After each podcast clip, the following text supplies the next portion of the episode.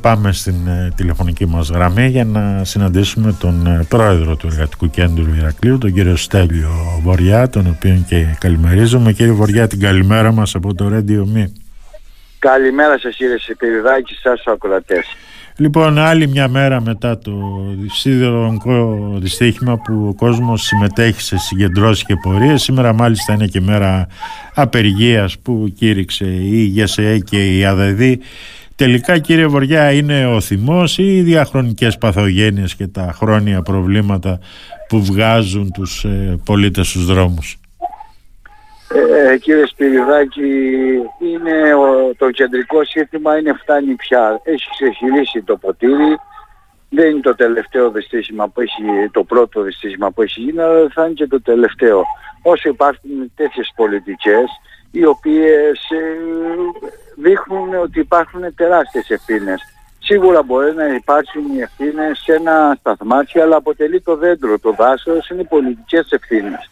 Όταν βγαίνει ο κ. Καραμαλής μέσα στην Ελληνική Βουλή, ο Υπουργός Μεταφορών και δήλωνε ε, ε, επίσημα ότι η ασφάλεια των τρένων ήταν δεδομένη ε, και είχαμε αυτό το τραγικό 57 νέοι ανθρώποι, παιδιά φύγανε, παιδιά, φοιτητές, το μέλλον της χώρας όταν βλέπουμε τον Άδωνη Γεωργιάδη να βγαίνει να κάνει τέτοιες προκλητικές δηλώσεις, λέει το γνωρίζαμε, αλλά τι να κάνουμε, πώς έμπαιναν οι πολίτες αλλιώς στα τρένα.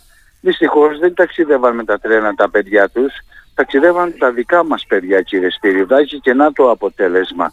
Και αντί να βλέπουμε ένα ακόμη και δικαιοσύνη να ασχολείται με αυτούς που έχουν τις πραγματικές, τις μεγάλες ευθύνες, όχι ότι δεν θα κάνει να μην καταλογιστούν προς Θεού ναι, και οι ναι. υπόλοιποι φταίνε, αλλά τις μεγάλες ευθύνες τις έχουν όλοι αυτοί που μας φέρουν κατά περιόδους να θρυνούμε ε, ανθρώπους και να μην ξεχνάμε και τους 13 επίσης νέους ανθρώπους που φύγανε πέρσι μόνο στο νησί μας από τα εργατικά δυστυχήματα.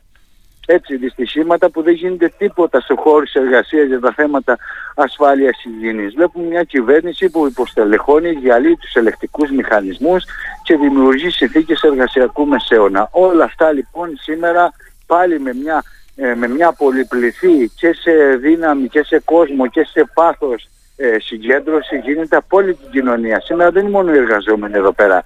Δεν είναι του, του ιδιωτικού και του δημόσιου τομέα. Είναι οι συνταξιούχοι, είναι οι, οι και επαγγελματίες που κηρύξαν οι ΓΕΣΕΒΕ, να το πούμε, απεργία και συμμετέχουν. Είναι όλη η κοινωνία του Ηρακλείου σήμερα εδώ πέρα για να πει ότι δεν ανέχεται άλλο τέτοιες καταστάσεις.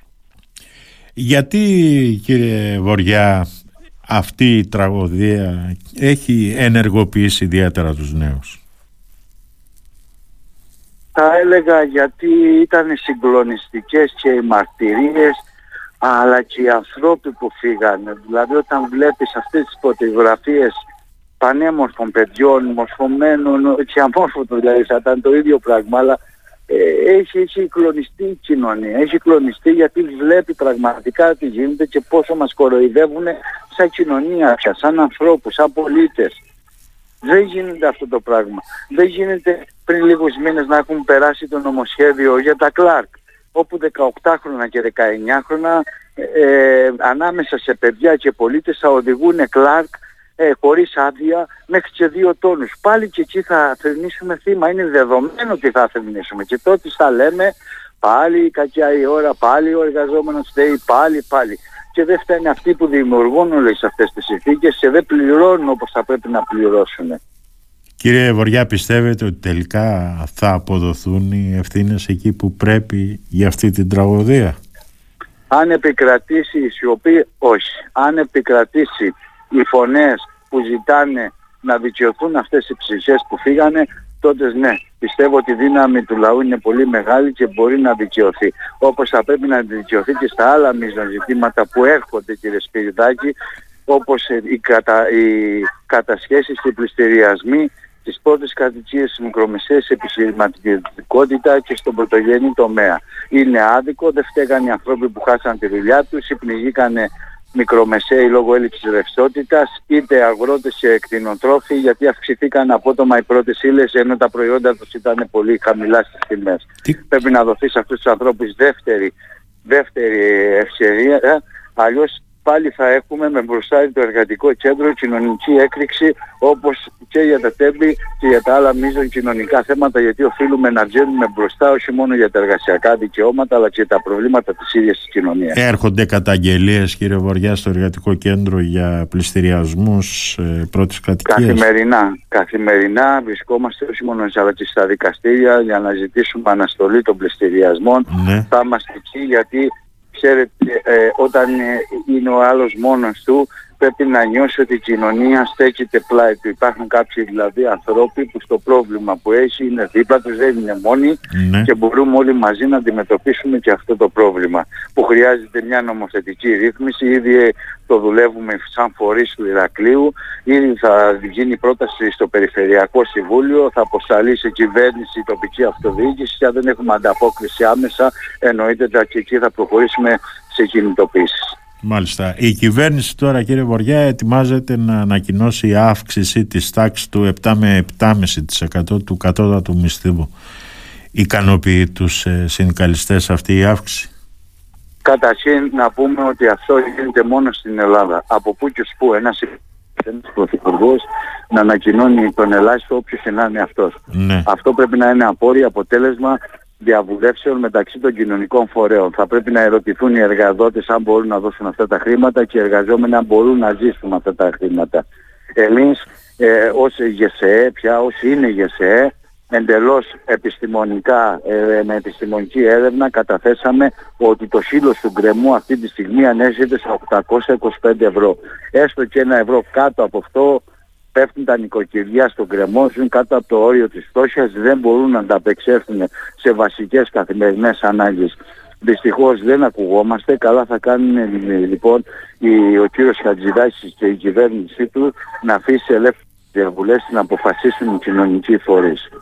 Μάλιστα. Όπως να μην παρεμβαίνει, γιατί δεν μπορώ να μην αναφερθώ και συγγνώμη που τρώω το χρόνο σας κύριε Σπυριδάκη, ναι. στο ξεκούλημα που δεν έφτανε μόνο στα τρένα και είδαμε το αποτέλεσμα, δεν το είδαμε, το είδαμε στη ΔΕΗ, που τώρα η ΔΕΗ είναι από τις πιο κερδοφόρες επιχειρήσεις στην Ευρώπη με τα χαράτσια τα καθημερινά κάθε μήνα που έρχονται με τους λογαριασμούς αλλά πάνε να ξεπουλήσουν και το νερό και σπυριδάκι και τότε θα δούμε και εκεί τραγικές καταστάσεις με διακοπές του νερού ενός αγαθού, ενός αγαθού και ίσως να φτάσουν και σε σημείο έτσι όπως το πάνε να φορολογούν και τον αέρα που, που αναπνέουμε. Μάλιστα. Λοιπόν, κύριε Βοριά, βέβαια ανοίγονται και άλλες ε, ευθύνες πια για σας μετά την ε, εκλογή σας στην ε, διοίκηση της ε, ΓΕΣΕ. Τι σημαίνει αυτό για το Στέλιο Βοριά; Για το Στέλιο Βοριά σημαίνει πάρα πολλά. Είναι η πρώτη φορά που εκλέγουμε, που έδωσε υποψηφιότητα με τιμή σαν συνάδελφα από όλη τη χώρα και ιδιαίτερα από την Κρήτη.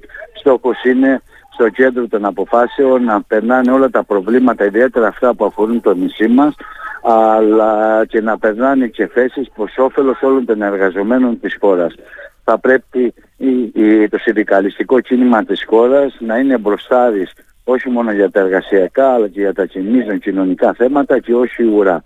Πρέπει λοιπόν να βγούμε. Ε, ήδη βγήκαμε από ένα συνέδριο και αυτό είναι πάρα πολύ σημαντικό με ομόφωνες αποφάσεις όλων των παρατάξεων που δίνουμε ένα ισχυρό μήνυμα προς παντού γιατί πρέπει και το συνδικαλιστικό κίνημα στα δύσκολα να είναι ενωμένο έτσι ώστε να δίνουμε στη, σε, σε, θα έλεγα αγροθιά σε όλες αυτές τις πολιτικές που είναι εναντίον των οικοκυριών και των λαϊκών στρεμμάτων. Μάλιστα. Λοιπόν κύριε Βοριά σας ευχαριστώ πολύ την καλημέρα μας από το Radio Me.